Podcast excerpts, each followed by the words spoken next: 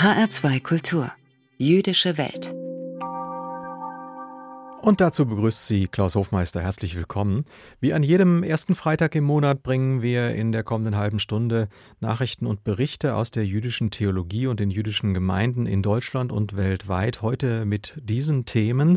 Rabbiner in der deutschen Armee. Nach 100 Jahren soll es in der Bundeswehr wieder jüdische Militärseelsorger geben.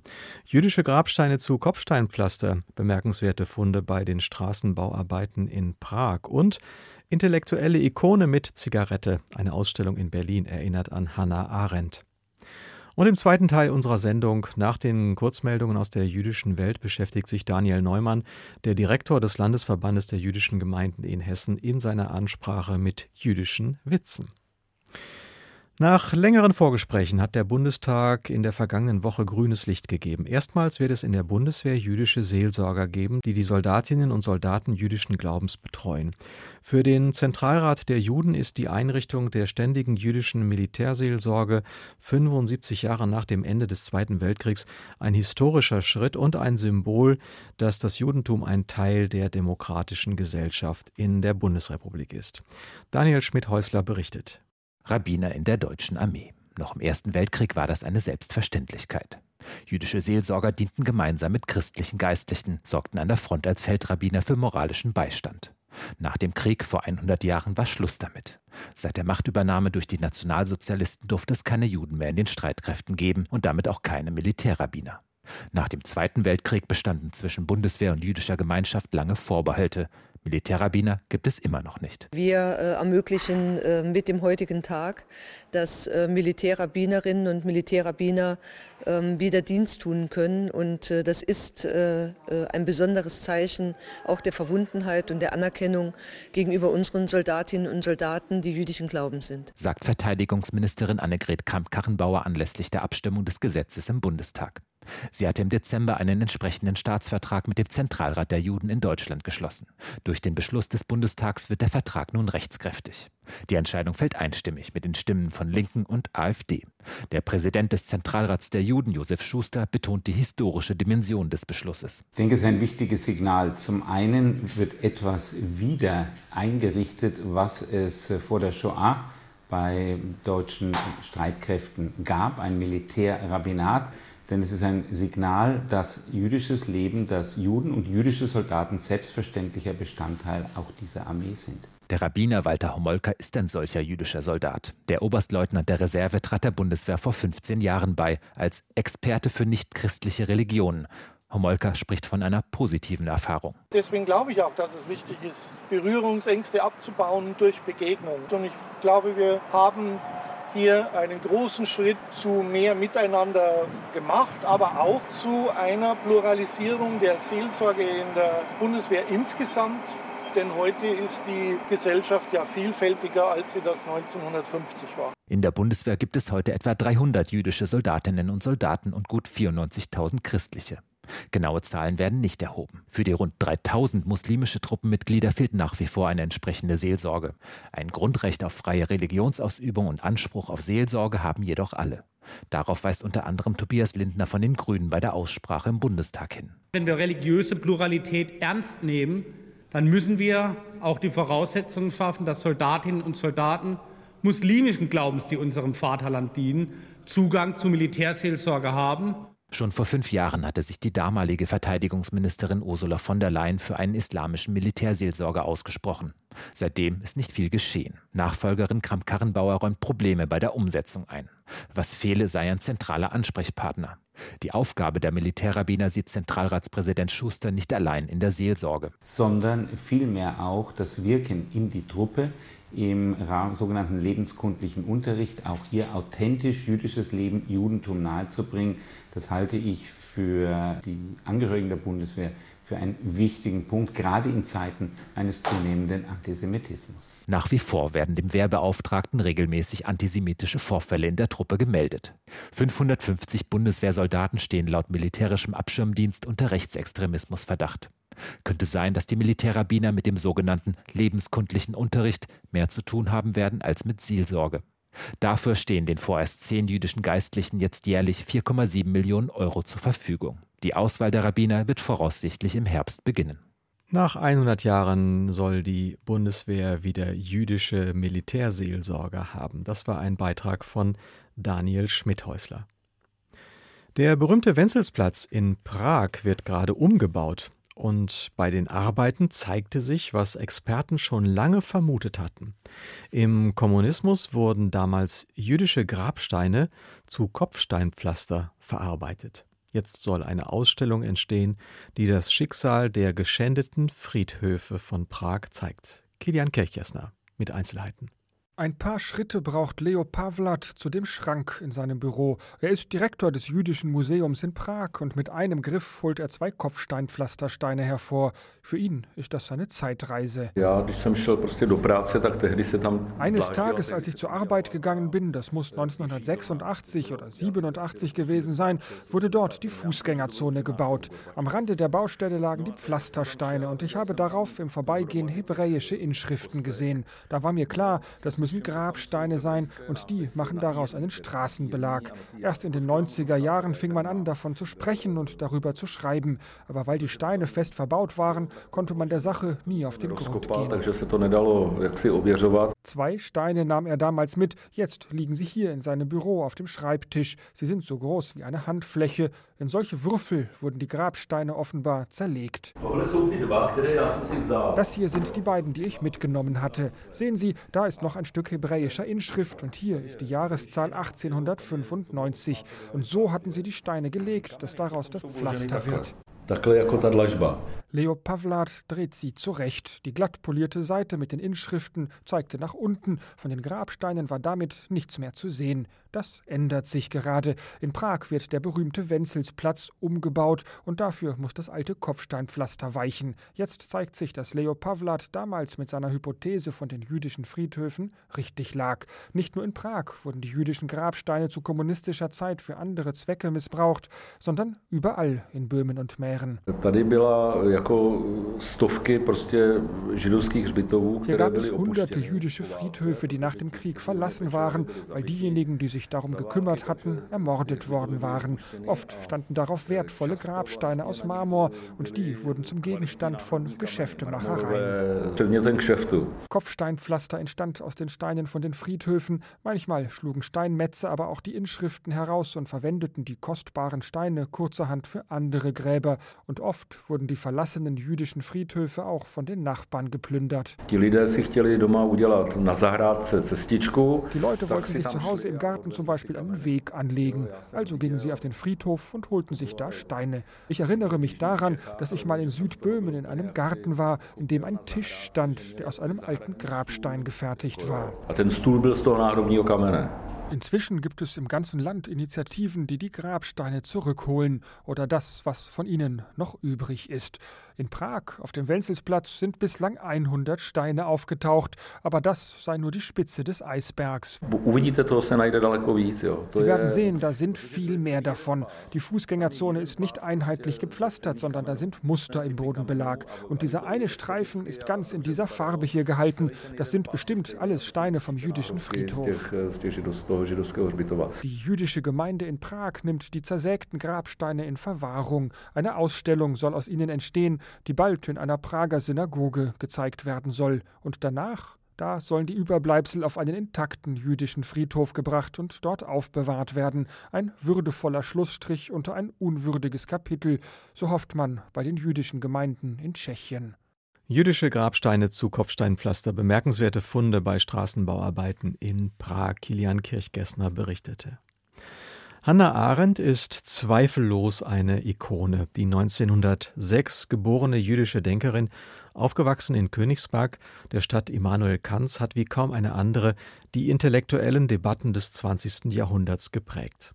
Das Deutsche Historische Museum in Berlin widmet Hannah Arendt eine große Ausstellung, die für ihr Wirken entscheidende Lebensstationen in den Fokus rückt. Carsten Dippel hat sich mit Raphael Gross, dem Präsidenten des Deutschen Historischen Museums, über Hannah Arendt unterhalten. Im legendären Interview mit dem Fernsehjournalisten Günter Gauss vom Oktober 1964 betonte Hannah Arendt, sie sehe sich nicht als Philosophin, sondern als Intellektuelle. Scharfzüngig, markant, intellektuell brillierend und natürlich mit Zigarette. So zeigte sie sich dem deutschen Fernsehpublikum und so ist die große Denkerin, die bei Heidegger und Jaspers studierte, vielen in Erinnerung. Arendt habe sich zur Aufgabe gemacht, historische Entwicklungen zu beurteilen, sagt der Präsident des Deutschen Historischen Museums, Raphael Groß. Urteile, die heute noch zur Diskussion anregten, auch wenn sich manches inzwischen anders darstelle. Ich glaube, Arendt ist eher für die Entschiedenheit des Urteils und für die Bedeutung, dass man, auch wenn man kein Gelände hat, urteilt. Und so hat sie uns ein großes Werk hinterlassen, ein Werk, das uns ermöglicht, wichtige Punkte des 20. Jahrhunderts neu zu überlegen und vielleicht auch bis in die Gegenwart hinein Punkte zu setzen, die uns heute noch etwas angehen. Das Museum zeigt entscheidende Momente Arends, in denen sie als politisch urteilende Intellektuelle interveniert und nicht selten für kontroverse Debatten gesorgt hat.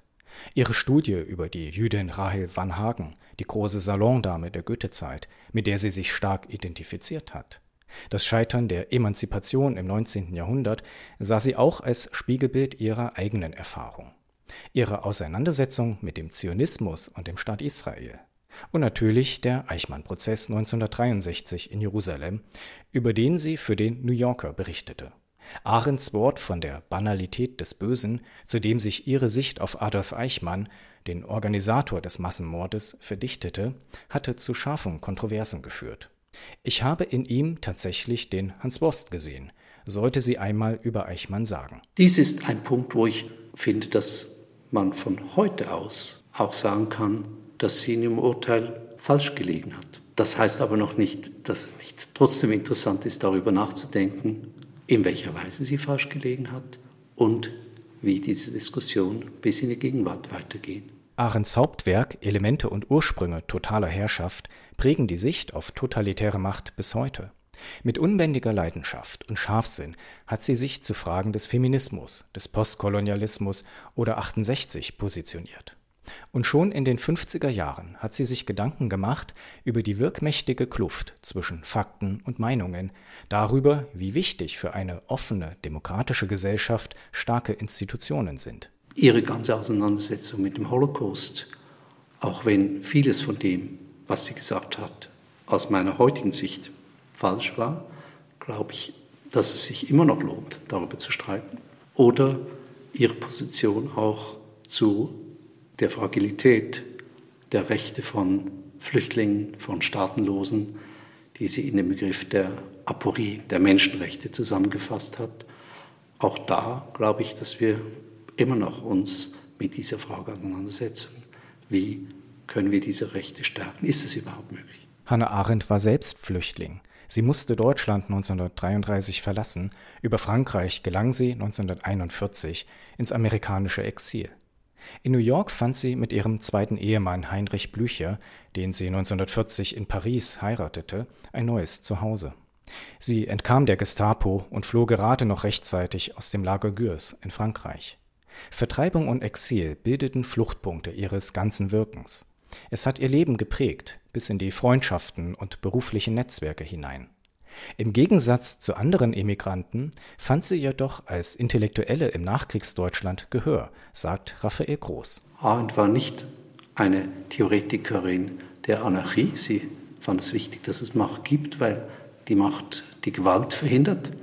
Aber sie war gleichzeitig eine Theoretiker auch von Institutionen, die immer darauf hinwies, dass es wichtig ist, dass diese Macht eben nicht in den Händen von einzelnen Individuen, sondern von starken Institutionen liegt. Eine bedeutende jüdische Intellektuelle und ihr Einfluss auf den öffentlichen Diskurs in Deutschland. Carsten Dippel berichtete. HR2 Kultur. Nachrichten aus der jüdischen Welt. Heute von und mit Karina Dobra. Antisemitismusbeauftragter Klein kritisiert Hygienedemos. Der Antisemitismusbeauftragte der Bundesregierung Felix Klein hat die aktuellen Proteste gegen Corona-Maßnahmen als Sammelbecken für Verschwörungsmythiker, Antisemiten und Holocaustleugner kritisiert. Auf sogenannten Hygienedemos werde die Shoah relativiert, indem die Maskenpflicht mit dem Tragen des Judensterns im Nationalsozialismus verglichen werde, beklagte Klein. Im Internet kursierten unter anderem Verschwörungsmythen, dass Juden das Coronavirus verbreiteten, um mit einem Impfstoff Geld zu verdienen. Außerdem werde behauptet, dass das Virus von Israel als Biowaffe geschaffen worden sei, so klein. Mit großer Bestürzung habe er festgestellt, dass auch aus Kirchenkreisen Fehlinformationen und Verschwörungsmythen geäußert werden. Er bezog sich dabei auf eine Stellungnahme hochrangiger katholischer Bischöfe und Kardinäle, unter ihnen der ehemalige Kurienkardinal und Chef der Vatikanischen Glaubenskongregation Gerhard Ludwig Müller. Attentäter von Halle voraussichtlich ab Juli vor Gericht. Der Prozess gegen den Attentäter von Halle soll am 21. Juli beginnen. Wie das Oberlandesgericht Naumburg mitteilte, sind aktuell bis Mitte Oktober zunächst 18 Verhandlungstage vorgesehen. Der erste Strafsenat des Oberlandesgerichts muss dazu noch offiziell über die Eröffnung des Hauptverfahrens gegen Stefan B. entscheiden. Der Prozess soll aus Platzgründen in Räumen des Magdeburger Landgerichts stattfinden. Der Anschlag in Halle vom 9. Oktober 2019 hatte weltweit für Entsetzen gesorgt. Die Bundesanwaltschaft hatte im April wegen Mordes in zwei Fällen und versuchten Mordes in mehreren Fällen Anklage erhoben. Deutscher Richterbund für effektiveren Kampf gegen Antisemitismus. Der Deutsche Richterbund hat sich angesichts zunehmender antisemitischer Straftaten für einen verstärkten Kampf gegen Antisemitismus ausgesprochen. Das geplante Gesetz gegen Hass und Rechtsextremismus ist angesichts zunehmender judenfeindlicher Straftaten und rechtsextremer Hetze die richtige Antwort des Rechtsstaates, sagte Bundesgeschäftsführer Sven Rebehn dem Redaktionsnetzwerk Deutschland.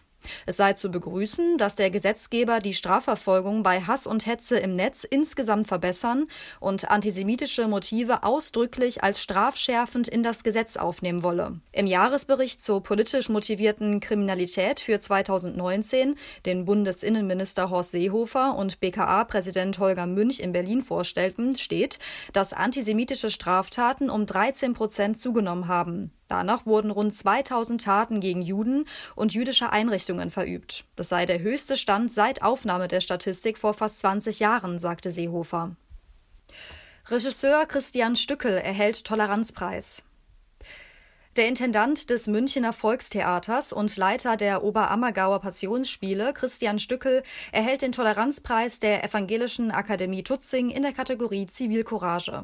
Die nicht dotierte Auszeichnung werde ihm für sein langjähriges Engagement gegen Antisemitismus verliehen, teilte die Akademie mit. Stücke leiste in der Welt des Theaters einen unverzichtbaren und unübersehbaren Beitrag zur Verständigung, dass in einer pluralen Gesellschaft Menschen unterschiedlicher religiöser Herkunft friedlich zusammenleben können, erklärte Direktor Udo Hahn. Stückels Inszenierungen wie Der Stellvertreter, Nathan der Weise oder Der Kaufmann von Venedig seien leidenschaftliche Plädoyers gegen Rassismus und Antisemitismus. Soweit die Nachrichten aus der jüdischen Welt. HR2 Kultur. Jüdische Welt. Ansprache. Im zweiten Teil unserer monatlichen Sendung mit Themen aus dem jüdischen Kultur- und Geistesleben beschäftigt sich Daniel Neumann, der Direktor des Landesverbandes der jüdischen Gemeinde in Hessen, heute mit jüdischen Witzen. Der Talmud erzählt davon, dass Rabbi Brocker gelegentlich von dem Propheten Eliahu besucht wurde. Einmal gingen sie auf den Marktplatz, um sich das bunte Treiben anzuschauen.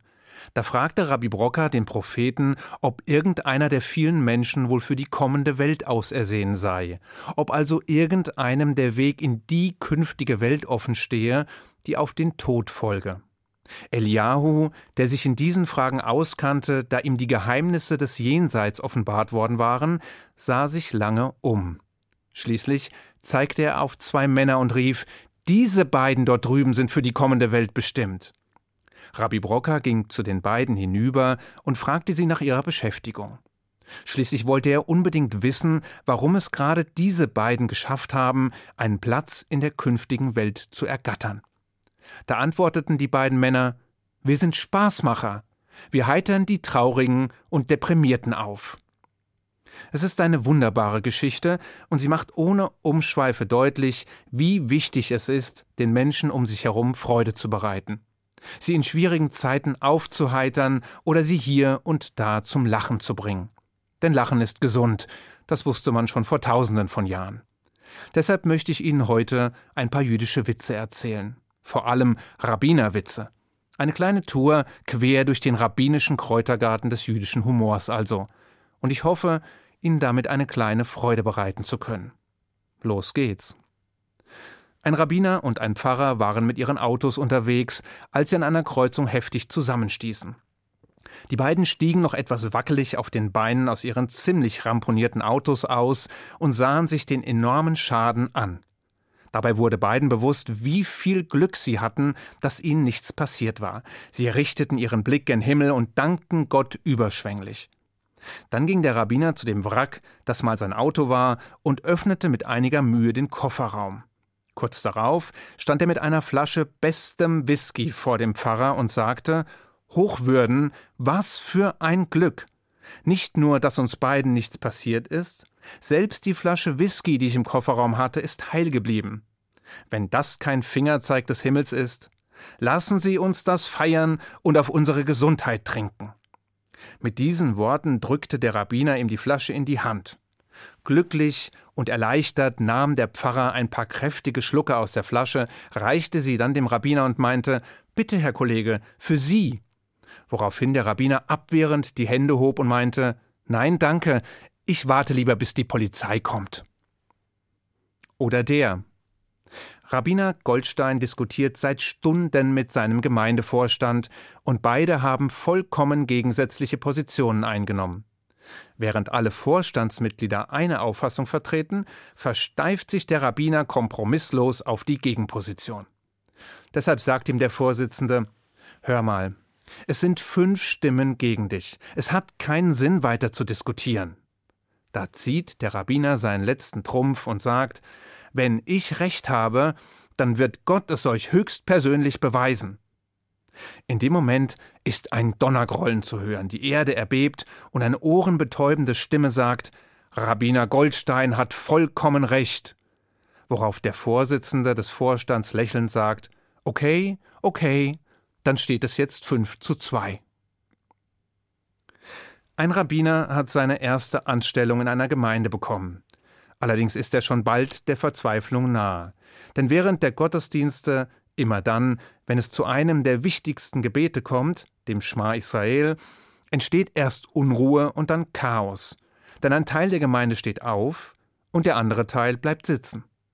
Darauf folgt lautes Geschrei, da die einen meinen, man müsse bei diesem Gebet stehen und die anderen meinen, dass man sitzen bleiben müsse. Der überforderte Rabbiner kennt sich mit den Traditionen der Gemeinde nicht aus und fragt deshalb seinen Vorsitzenden um Rat.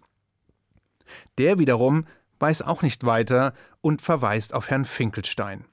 Dieser sei mit beinahe 100 Jahren das älteste Gemeindemitglied und befinde sich im Altersheim. Wenn aber jemand über die Abläufe der Gottesdienste und die Tradition in dieser Gemeinde Bescheid wisse, dann Finkelstein.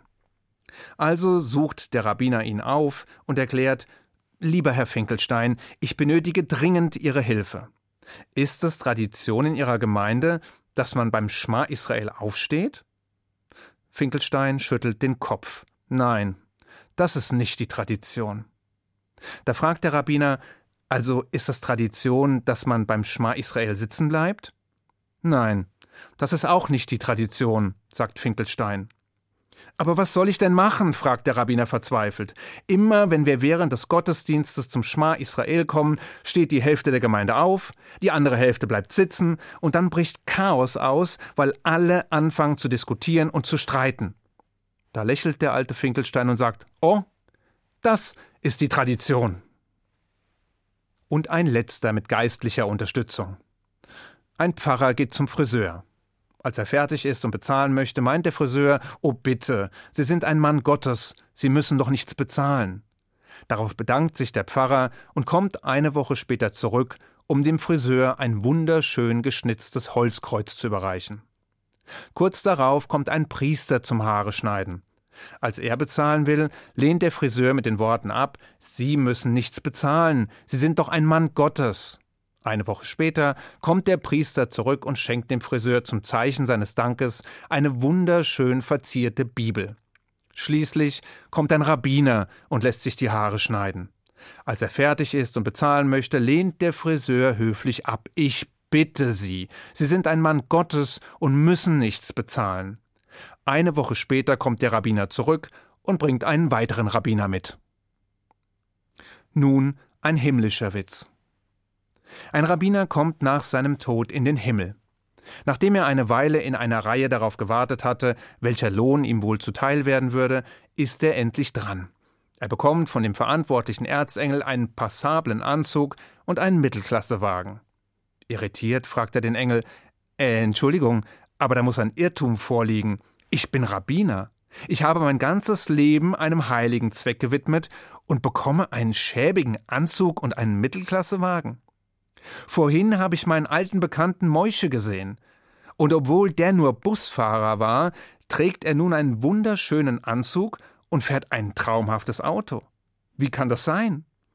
Da sagt der Engel zu dem Rabbiner, das hat schon alles seine Richtigkeit. Denn wenn du deine Predigten gehalten hast, haben die Menschen geschlafen. Aber wenn Moische seinen Bus gefahren hat, haben alle gebetet. Und zu guter Letzt ein Witz über die Kraft des göttlichen Segens. Ein Ehepaar bittet den Rabbiner um Rat, da alle Versuche, Kinder zu bekommen, bisher erfolglos geblieben sind. Der Rabbiner rät dem Mann, nach Jerusalem zur Klagemauer zu fahren, seinen Kinderwunsch auf einen Zettel zu schreiben und diesen zwischen die heiligen Steine zu stecken. Dann werde Gott ihren Wunsch ganz sicher erfüllen. Gesagt, getan. Fünf Jahre später besucht die Frau den Rabbiner wieder. Diesmal hat sie acht Kinder dabei. Der Rabbiner strahlt. Na, das ist ja wunderbar. Acht Kinder. Was für ein Segen. Dann allerdings schaut er die Frau irritiert an und fragt: Und wo ist Ihr Mann? Da antwortet die Frau: Der ist wieder an der Klagemauer und sucht seinen Zettel. Ich wünsche Ihnen einen guten Schabbat. Shabbat Shalom. Das war die Ansprache in der Sendung Jüdische Welt. Sie hörten Daniel Neumann, den Direktor des Landesverbandes der jüdischen Gemeinden in Hessen. Diese Ansprache gibt es auch als Podcast bei hr2.de, ebenso wie diese ganze Sendung Jüdische Welt. Vielen Dank für Ihr Interesse und noch anregende Unterhaltung mit HR2 Kultur. Mein Name ist Klaus Hofmeister. Einen schönen Tag.